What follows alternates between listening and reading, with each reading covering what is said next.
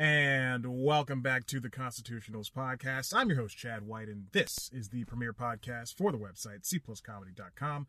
Like I just said, it's a website. Go there. I realized that if you're a listener to this show, and I hope you are at this point, I realized that I'm recording on my phone. I'm shooting at work in the middle of the workday right now. Recording on the phone, and I should. Oh, here comes a guy. He's going to see me talking to myself. I should have flipped the camera around to make it on top. But you know what? It doesn't matter. Let's get on with whatever we're doing this week. There's no news, and that's a bad thing. The guy's about to pass. He's not looking at me. I'm looking at him. If you pass me, I gotta make eye contact, buddy. Good thing I didn't roll the windows down. Bad thing though, because it's hot as balls. It's so hot out here. I had entire week to shoot news time, and I didn't do it. It is my fault. Except for one night, I was super busy. But also, I didn't have an idea of what I wanted to do. I'm watching somebody. This is a one-way entrance that's about, I would say, 7 clicks away from me. I don't know. And somebody just couldn't get into one of the gates, and they turned around. And I don't know how they're going to go down that street because it's an entrance that you can only turn into. So they're probably breaking the law right now. Any Hoosers, and I just didn't do news time, which always pushes back the Constitutionals. So here we are. This is episode 170, and the first time I actually remembered it, got it right. And there's no news this week because this is a time of the year when nothing really happens, and if it is. News is just like small things like a show was renewed or a show was picked up or like a movie got a distributor or something. Nothing I could really grasp on and talk about. As you know, I'm merely 50 clicks, so many clicks. That's what the sequel should be for Adam Sandler's Click. This is not the first time I brought this up today. To myself, obviously, of course. I mentioned the movie Click this morning, thinking that if I could just fast forward to, I'm about to move, and I'm like, I just fast forward a couple of weeks and not have to pack anything, and just like have that version of me do everything. Anyway, I'm like 50 feet away from where I dubbed this podcast entertainment, business news podcast, something like that. So that's a little fun fact. That's where I am right now in the recording this show. Hey, let's get on with it. Also, did not put up that Kyle Kinane interview. Like I said, I was going to. It's been a really long week, guys. So many breakthroughs, though. All right, so I thought that I have a bunch of ideas in reserve, and so I thought that a good... I'd pull one of them out, and it's a good time of the year to do this because, like I said, there's no news, and new shows or movies and everything is kind of slowing down. But we've got a late night report card. That's what we're going to call this episode, late night report card.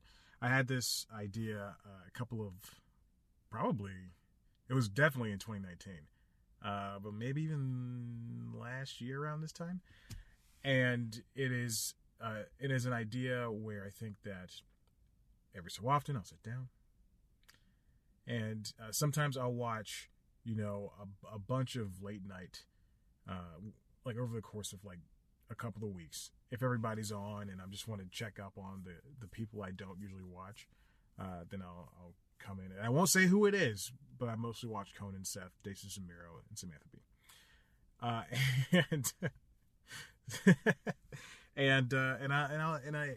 I like to keep tabs on them because I think it's late night is a very good funnel for comedy and for talking to people. And so I want to get into this late night shows. I was looking up what shows I was going to cover, and I knew which ones I was going to cover, but I didn't know which ones are considered late night shows or which ones weren't. And pretty much they're... Oh, Jiminy Christmas, guys. Come on. Late Night Talk Show. There's a, you know which ones are which, and obviously, but maybe I should point my mouth towards the microphone. Also, I have no idea how this sounds. I had to turn off the car because the wind, the air conditioning was just so freaking loud. Okay, well, we have an issue. Anyway, the late night shows that were considered late night shows, alongside, you know, the Late Show or the Late Late Show or Late Night with Seth Meyers, all of them were like Katie Nolan's Always Late on ESPN, Real Time with Bill Maher. I wasn't sure if I was going to mention that or not because I took it off the list, even though I did watch a couple of. Just got an email from Nintendo. Big news. Even though I did watch a couple of clips of the recent episodes he's done from home, and you know, and then more or less some other shows. Maybe I point the microphone right here, so that I'm looking at the camera instead of having to force my way over there. Okay. So the shows I'll be looking at that are currently on, that are late night, that aren't like that are consistently on and more or less consistently on, include and just a bunch of other little parameters that I think matter for it to be dubbed one of the A-list late night shows. They are Late Show with Stephen Colbert, The Late Late Show with James Corden, Tonight Show with Jimmy Fallon, Late Night with Seth Meyers, A Little Late with Lily Singh, Conan, Full Frontal with Samantha Bee, The Daily Show with Trevor Noah, Last Week Tonight with John Oliver, Desus and Mero, and Patriot Act with Hasan Minhaj. And so those are the shows I'm looking at. I think that's, 11 shows, something like that. And there are some caveats here and there. And the reason I didn't include Real Time with Bill Maher is because I just don't like it. No, I think that show, this one's tough. Because it comes on Friday, but that really shouldn't matter. But if Busy Phillips' show was still on E, I would definitely consider it part of the late night camp, even though that came on Sunday through Wednesday. But I think Real Time with Bill Maher is more of a chat show than it is a late night program. So it's more, I hate to compare it to Oprah's show, but it's more Oprah. Speaking of which, I think Oprah, I was watching clips of Bernie Mac on Oprah. I went through a whole Bernie Mac bender for reasons unknown. But I was watching clips of Bernie Mac and Oprah, and then I watched a bunch of other Oprah clips that are on Oprah's YouTube page. I think that if Oprah struck a deal with Netflix, Hulu, Amazon, any streaming service to have her old episodes, her old catalog streaming, it would make gangbusters. Like, she would make more money than she has right now. And she has a lot of money. I think that would be a very lucrative deal for any one of the streaming services to snatch up. And I guarantee that she owns the rights. It's like an artist, a musician that owns the masters to their music. And so they, you know, like, who is it? Tom Petty, who doesn't want the Trump campaign, Trump administration to play his music. Won't Back Down. Is that Won't Back Down? And I won't back down. He won't allow Won't Back Down to be played at the rallies. Yeah, Tom Petty. So, yeah, I think that'd be great. I was thinking about this earlier this week. I just wanted to float that idea out there. So go ahead, Oprah. You can have that idea. You're welcome. I would like at least 3%, though. Spit a little bit when I said that. All right, so let's get on. So this is not meant to judge people or anything. I watched pretty much all of these shows except for one of them, and I will not say which one because I do like the host. I just think that this person needs to tighten it up. Oh, yeah, Colbert and Corden are going back to not to their studios, but they're going back to studios, just like Conan went to Largo, so it'll be interesting to see where they go. I think they're coming back next week. We'll see what happens. So here we go. I'll start with Stephen Colbert. Stephen Colbert's show has, I would say, only... So let's do this in a couple of ways. We'll tighten it up next time. But I think Colbert's show has gotten let's say, during the pandemic. So pre-pandemic, it was typical show. I do think it was a little, and I used to have this whole thing about not, about audiences clapping too much. And I still think it's way too much, especially in late night. But I was watching old Carson clips, because Carson is on Peacock right now. Some episodes are on Peacock. And so I was watching some episodes of Carson, and the audiences there still, you know, clap a little bit too much for me. It's worse when it's like Married with Children. Watch the later seasons of Married with Children, and Jesus, it's just insane, the audiences. It never got that bad on Friends or Cheers or Big Bang Theory. It never got that bad. So anyway, pre-pandemic, a lot of clapping, and he was playing to the audience a lot, which is obviously what a host should do, but it was I want to go back, use the word obvious. It was a little bit obvious, but Colbert, I think, transitioned really well to doing this from home. I think his earlier episode, the first one he shot was in a bathtub. That was really good. And then he was out in his backyard. He did a really good job there. And then it kind of got honed in, where there's a point where during the pandemic when late night shows either get the cameras they need or they don't. There's no in between. No one stopped. And we'll talk about that a lot when we get to Seth Meyers. But Colbert, I think he's thriving. A lot of these hosts are thriving outside of the studios, without the audience, you know, clapping every other sentence because they heard something that they liked. What is this? Like, why applause breaks? I don't understand it. Like, they clap because they like something. And I know it's not just the audience saying, you know, choose and do this on their own, but a lot of it starts like that. I know it could be a producer pressing the applause sign button, but it's too much. We need to stop it. We don't need to pad it. The show is already 42 minutes long. You cut some of the clapping out, it'll be 35 minutes. That's enough for another bit or a sketch or a segment. Come on.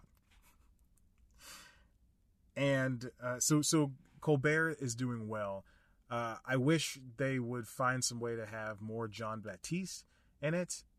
He's a sidekick, technically a sidekick, so he needs to be a little bit more involved in that. But it's hard right now to have the sidekicks in. I don't think anyone, I'm looking down, I don't think anyone really has sidekicks really being involved. Fallon only gets the rapport, you know, not post-pandemic, but mid-pandemic, but post doing it from home. He's going back. So anyway, let's continue. I'll talk about him later. But yeah, Colbert's doing a great job. His interviews are great. The episodes look good. And so when he goes back to the studio, I assume next week, then we'll see what happens with that. Corden was a different story. Not too different, but noticeable.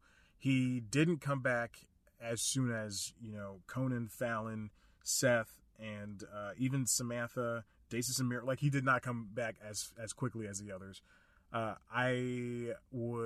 Knowing that he,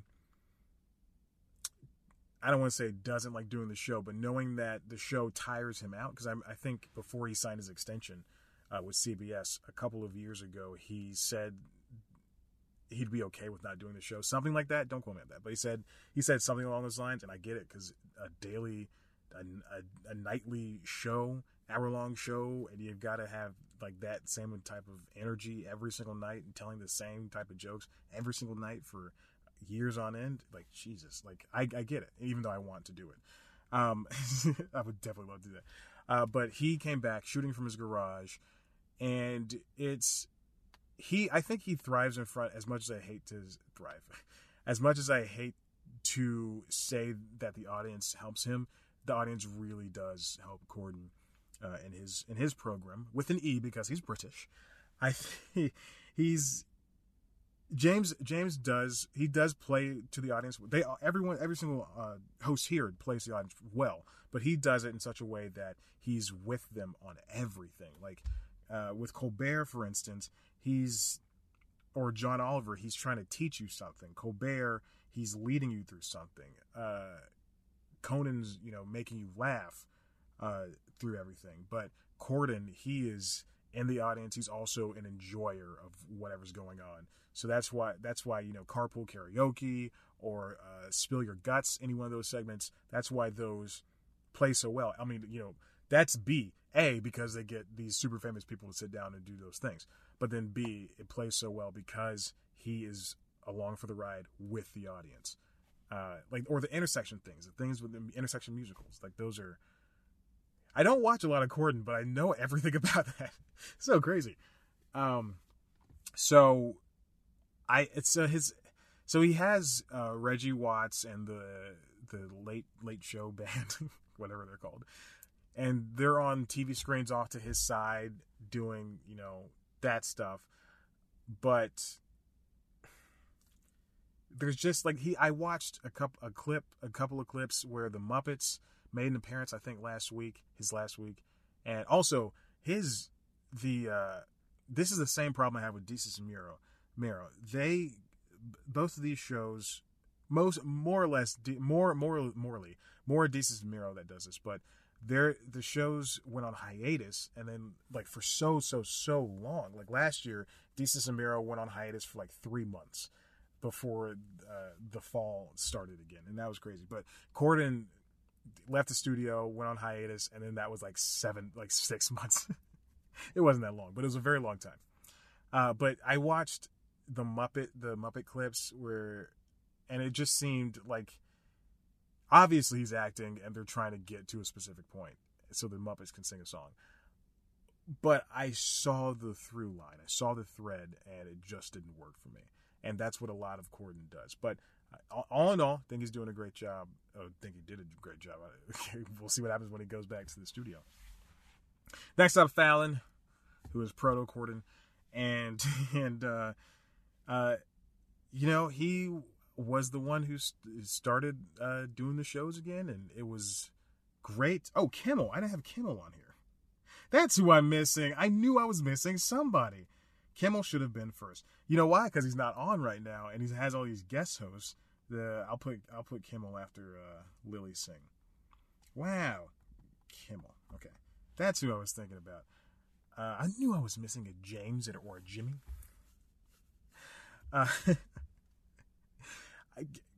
Fallon's a very, his show came back, and then he got caught up with some controversy because of an old blackface sketch, but people are just pulling things out of their ass right now to cancel people.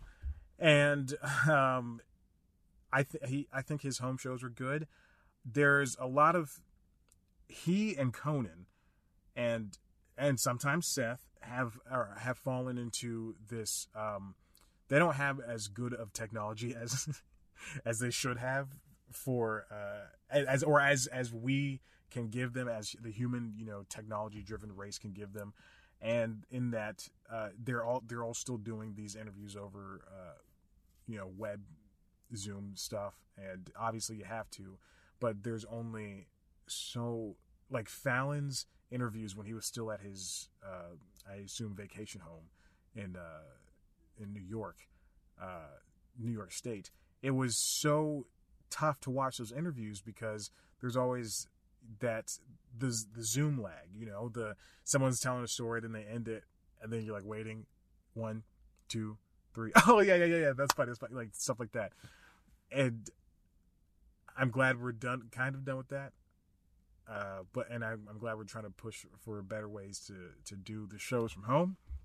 We're from studio with a limited audience, so yeah, I think that's the only place where Fallon falters. But he did just do a send up of the Trump Axios interview from a couple of days ago, and I thought that was a really well done sketch during his monologue. So take that as you will. Fallon's doing a good job too.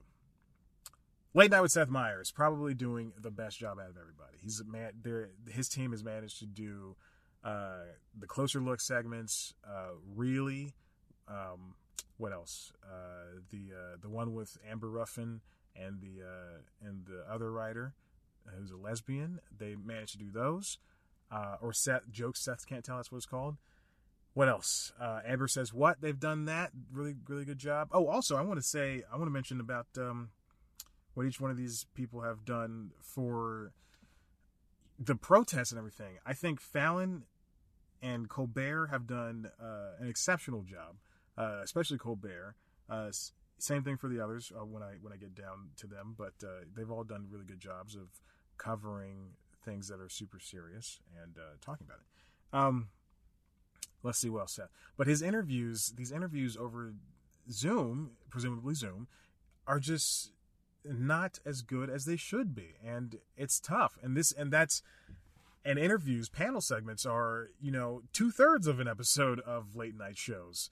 So we got to figure out how to do this a better way. I think Kimmel works with Cisco Web Index, and I looked them up a couple of weeks ago to get an understanding. Like for the first time in he's been on for 11 years, something like that, 11. He's been on for that long, and I've been just been thinking why does everybody else do Cisco Web Index? That's the best one. And then I saw, I saw some other shows that weren't late night. I think they may be news-oriented shows have done Cisco Web Index, and they look really, really good. Or, you know what? Stop shooting shows on iPhones. Get a webcam. Get a 1080p webcam. That's up to the broadcasting standards.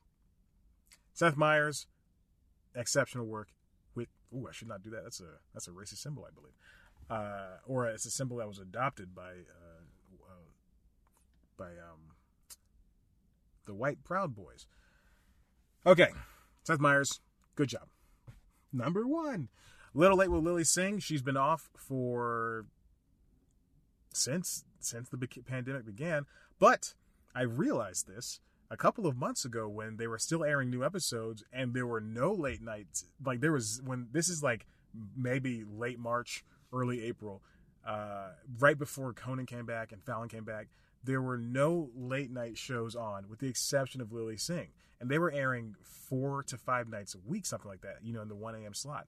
And I thought, how is this possible? How are they still shooting shows with audiences and all that stuff? And then I realized there's a squirrel slowly making his way to the car. And I realized, oh my gosh, they bulk shot this entire season of the show. And so the remainder of the season, until May, they had 30 more episodes. So I think they shot, 100 episodes. I don't know. I don't say 100. But I think they shot dozens and dozens of episodes over the course of, 3 weeks or so. Because, sometimes the guest would be relevant, sometimes it wouldn't be, and it's only a half-hour show. But even still, they had bits and jokes, and this is the same thing that TBS did with Pete Holmes' show, where it was treated as a late-night show, but they bulk shot everything, and so monologues weren't really relevant, and guests weren't really relevant. And then they aired it over the course of every day for 5 days a week for 3 months straight. So that's the same approach that was taken there, and it bothered me so much because I kept wondering, why does she have new episodes? Why does she have new episodes? No one else is back, and I saw that. I think there's a lot to improve on in this show. I think it feels like, and I said it when I watched the first episode, it feels like. And as much as I want to write in late night, I still have a lot to learn or write, period. It feels like this show was written by a bunch of, 20-somethings, and there's one person who's worked on late night, period. And everybody else is I wrote a bunch of YouTube sketches, and that's the bulk of it. They didn't do any news writing or anything like that. And the sketches just aren't that funny, and I hate to say that out loud, but there's a lot of potential here to be on NBC, and a woman in a late night space. Also, she thinks she's the only woman in late night. Sam B has been around forever. Joan Rivers did it. Michelle Wolf did it. And I know, you know, one of them is dead and one of them had her show canceled by Netflix, but it's still, you know, you're never the only woman in late night, and just keep that in mind. But you know what? I think they need to, first time ever, I'm saying this, get an older group of writers. Or, you know, have someone double check the jokes. Say, dude, does this really make us laugh? But again, they're shooting in bulk, so maybe they're writing in bulk and they're just taking whatever they can get. What I'm saying is, hire me, and I'll make the jokes funny. Also, I think her sidekick's the DJ, and get that out of there. We don't need that. Just, this is late night. Kimmel's doing a great job. His show was shot from his house before he went on a little break, and he gave his show to the guest host. Really good job. Like I said, Cisco Web Index. Cisco's cameras are just insane, and the latency and everything is good.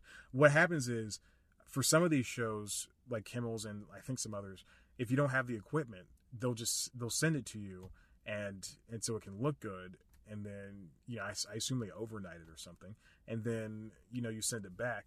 So I think every show should do that. Every network should give their shows the budget to do that. I think that's great. Or get somebody out there to shoot it with you. Get it, you know, for, I know when Gayle King is doing CBS This Morning from, you know, her home or something, they are, they have a photographer, a camera guy, go out there and set up the cameras and shoot with her. I think they should, ESPN thing just came through, so hopefully that was loud enough. I'll just mute the iPad. I'm so sorry. I should not have done that. But maybe, you know, send a photog, you know, a network photog out there to help with. Kimmel's monologues are some of the best out there. One of the best out there. And his interviews are still really good. I think he's doing a great job. I can't wait to see what happens when he comes back. Although his episodes have been only half hour long. So speaking of half hour, going to Conan. Conan's show was one of the first that came back. And obviously he was going crazy. So we definitely see him coming back. And this move to the Largo for now, Largo Coronet Theater in Los Angeles is really good, because he needs a place to thrive, and now they can shoot with cameras and stuff. And sometimes Andy's there, sometimes Sonam Mofsesyan is there as an assistant, and it's great. Sometimes there are, I don't know, has there been a sketch in a minute? I don't remember. But his interviews are still good. Again, over Zoom, the latency is an issue, but Conan's doing it to it. Conan's doing it to it. So I'm enjoying that. Full Frontal with Samantha Bee. She's shooting with her husband Jason Jones up in New York's suburbs. One of those suburbs up there. I think it's a very good translation of the show to the new quarantine format. They're shooting in the woods behind their home, and it's great. They have a green screen out there, so they can do all the stuff that they need to do.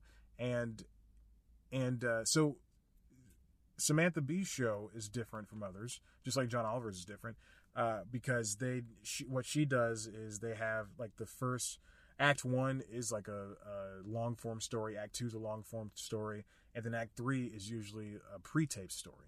And so, and they send one of their correspondents to do the stories, and it's great. It's like they can do that show without an audience no matter what. So yeah, I really like Full Frontal Samantha Bee, and, you know, Conan, both of their shows have been just major players when it comes to late night, Black Lives Matter, and just coverage of all that stuff. Also, I want to say Late Night with Seth Meyers and Jimmy Fallon have been major players when it comes to getting organizations like City Harvest and World's Kitchen, getting them money for food and stuff for people around the world. So during the pandemic, and every single episode on Seth Meyers, he mentions it after the monologue or closer look segment, and yeah, they're doing a great job. Samantha Bee is doing good. Daily Show and Trevor Noah was expanded. This is mid-pandemic. The show has been expanded to 40 minutes, something like that. And then I guess it takes up the whole hour on the cable lineup, but it's been expanded to 40 minutes. The Daily Show team now has a chance to breathe. I think 30 minutes has been too short for Trevor Noah's show. They would always put the extended interviews on YouTube, but or on ComedyCentral.com. But I do think that the show is so much better because they now don't have to. I don't want to say fit so many jokes in, but it's a better show because it's there's again a chance to breathe, a chance to let the show be the show in a 40-minute format. Speaking of things that are 40 minutes, this episode, and yeah, so Trevor Noah, kudos to you and your team. The correspondents are getting in there a lot too, and his interviews. He does like double interviews, which is great. Now you can talk to somebody who's pimping something, you know, a movie or a show, and then you can also talk to an activist or a mayor or somebody in some type of government, which is good. So Daily Show, Trevor Noah, Comedy Central is doing something right. You know, they keep canceling shows left and right. They don't know what they're doing over there at Viacom's Comedy Central, Viacom CBS's Comedy Central. But Daily Show, they're doing that really well. Also, Trevor Noah has been very instrumental about organizations, you know, City Harvest and the rest. So that's good for Trevor Noah and his team. Last Week Tonight with John Oliver. I think this show is so much better, so much better without an audience. I can stand watching, you know, Colbert's audience because they clap, you know, 15 times out of 20 times. But man, 20 times out of 20, John Oliver's audience will clap for every single joke. And it is so annoying, but this guy without an audience, everything comes across so much better. They don't have to do, and also they're not relying on these giant stunts anymore that are annoying. And so, yeah, the show now has a chance to go beyond what it was. And it's now, instead of being a news magazine show, now it's kind of like, now it has blossomed into this late night talk show, late night show. The reason why I didn't keep Bill Maher is because there's, like I said, more panel. Whereas John Oliver, even though they both cover the same news things, I think John Oliver is a better representation for HBO and late night. Whereas, you know, I would consider Bill Maher not daytime talk show, but like late night talk show, late night chat show, panel show, whatever. So Last Week's Night, so much better without an audience. Also, I did a writer's packet for them, and it did not go well because you have to, you're doing a writer's packet, you got to write in the host's voice, and I just didn't have a good grasp of that. But I attempted it, and I got the email back that I didn't get the job, but it's still fine. It's good that I attempted. Desus and Mero, very good show. It's these two guys who do not fit in late night. I'm going to say it right now. They don't fit in late night whatsoever, but they're so funny. It's just two guys from a neighborhood. Put them in a house and get them together. And put them in a house. Put them in a show, get them together. And they're both very funny. Desus does take charge a lot. That's not a knock on Mero, but I had a friend point that out to me, and now I can't not see it. That he's the one really taking charge on everything. I do think that I wrote down. Oh, so this is how early.